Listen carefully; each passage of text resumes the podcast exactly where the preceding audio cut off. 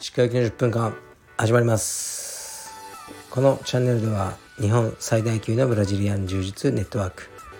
カルペディウム代表の石川行きが日々考えていることをお話します。はい皆さんこんにちは。いかがお過ごしでしょうか。本日は8月の22ですかね。えー、っと今日はですね僕は朝起きて iPad を持って近所のブルーボトルコーヒーに行ってきました。あ今ね江東区の家にいます。でイケてるクリエイター風にコーヒーを飲みながら iPad で仕事をしました。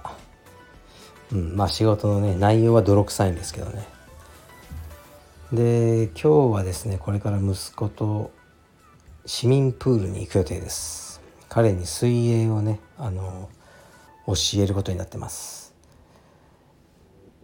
まあ、水泳スクールとかもねあの行ってたんですけど、まあ、引っ越しして今度江東区で探さなきゃいけないんですけどなかなかねあの決まった時間のスクールって難しいんですよね。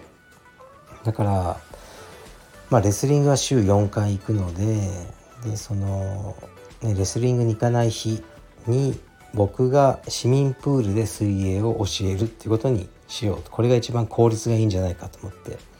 もちろんねあの水泳のねプロでも何でもないんですけどまあクロールと平泳ぎぐらいは教えられるんじゃないかなと思ってやってみようと思ってます。で今日は夕方息子のレスリングに行きます。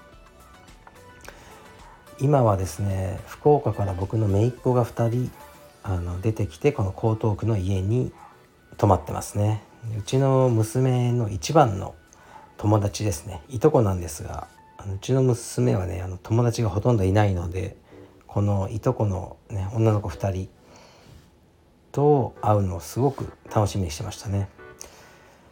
で昨日は食事に連れてってで今日は、まあ、僕は行かないんですけど妻が、えー、彼らを、とね、原宿と新大久保ですね。僕がもう絶対に行かない地域ですね。に連れて行くようです。そして明日はディズニーシー。明後日がディズニーランドらしいです。もちろん僕は行きません。送迎だけはすると思います。まあ楽しんで帰ってほしいと思います。であ昨日はね深川道場にちょっと立ち寄ったんですね夜。ですごくいい雰囲気で皆さんクラス後の談笑をされてました。クラス後のね談笑って面白いですよね。うんあれあのいい時間だなと思いますね。でえっ、とね今週の土曜日にロンドンから一人の大学生の男の子がやってきます。でうちのねこの江東区の家にホームステイさせます。ホームステイなんですけど泊まるのはあのマットルームですね。あそこに布団だけ置いてあの泊まらせようと思ってますね。まあ彼のことはおいおいねまたね語ることあると思うんですけど今大学生で充実やってて青帯みたいですね。最後に会ったのは彼が小学生の頃でしたね。彼は日本に住んでました。で彼のお父さんが柔術をやってました。で、まあ、家族ぐるみで付き合いがありましたね。彼のお父さんというのが、まあ、カルロっていうねあの金融マンだったんですけど、まあ、今も多分金融の仕事をロンドンでやってるんですけどえー、っと彼が僕に最初にお金を貸してくれてカルペディウム。というか当時トライフォース、えー、麹町ができました。僕は道場をやれるとは全く思ってなかったですね当時。からなんとなく毎日バイトしてなんとなくうん将来の不安を抱えつつただ充実をしている。道場なんかねやる、うん、資金なんかないしうん、別に貸してくれる貸してくれるとか人に借りるっていうあのことも考えてなかったし、まあ、とにかくただ練習をするっていう生活をしてたんですよね。でまあ彼との出会いはこれ何度かね言ったと思うんですけどうんもう一回言いますねじゃあ。もう何度も話してますね。で僕はこの話を大事にしてるんですよね。まあ、僕は行動館っていうね柔道の総本山ですね。そちらに通ってました。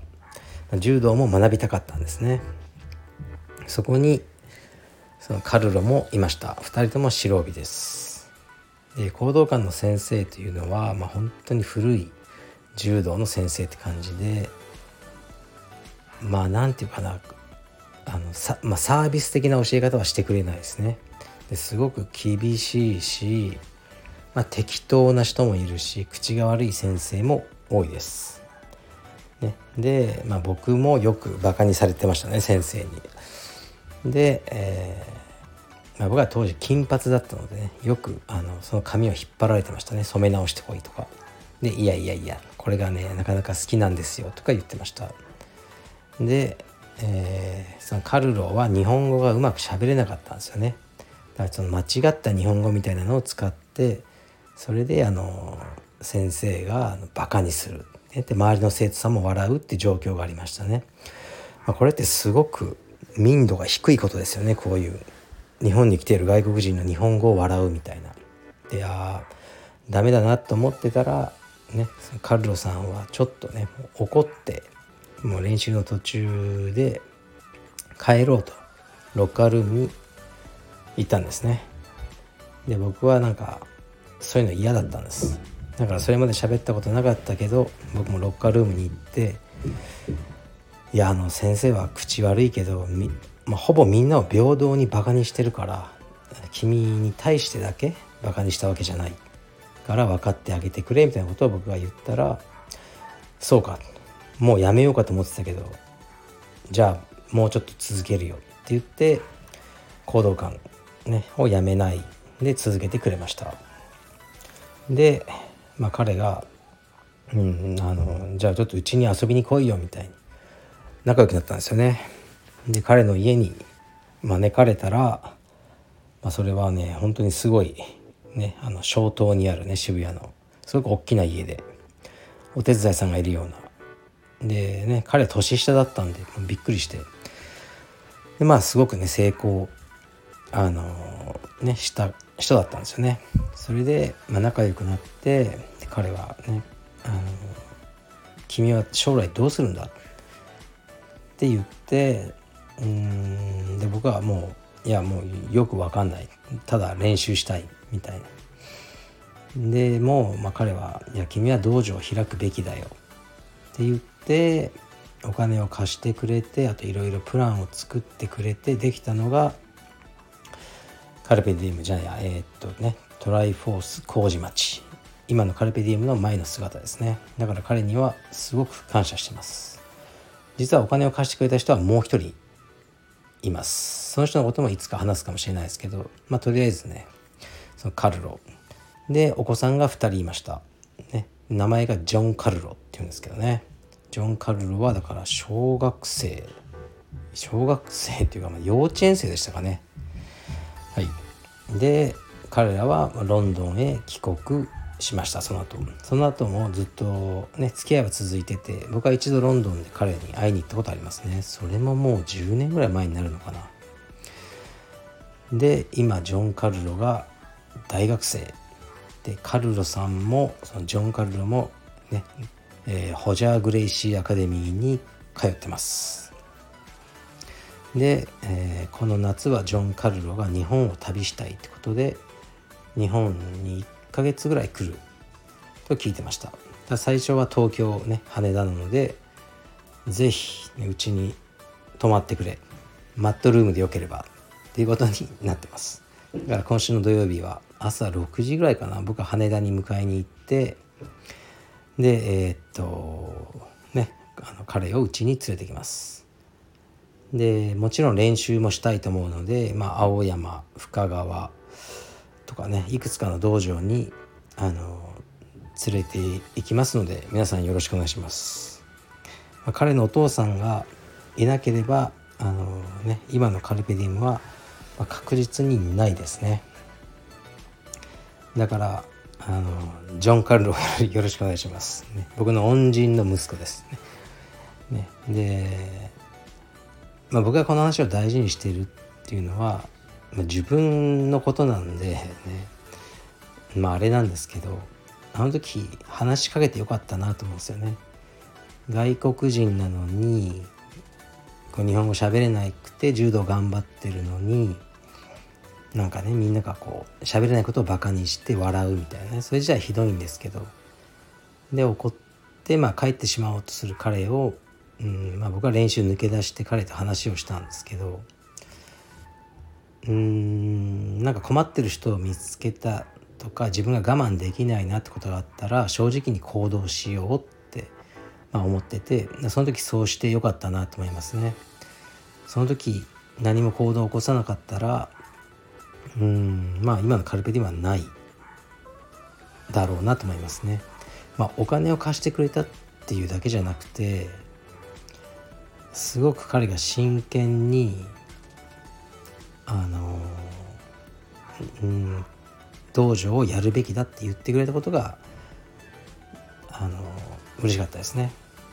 で道場を出した後もちろんお金を返済毎月毎月こう決められた額は返済してたんですね。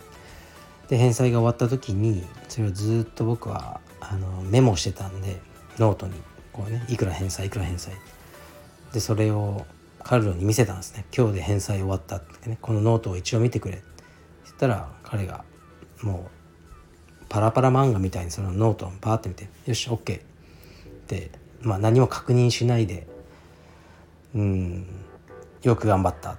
ね。ってあの言ってくれたのは本当に嬉しかったですね。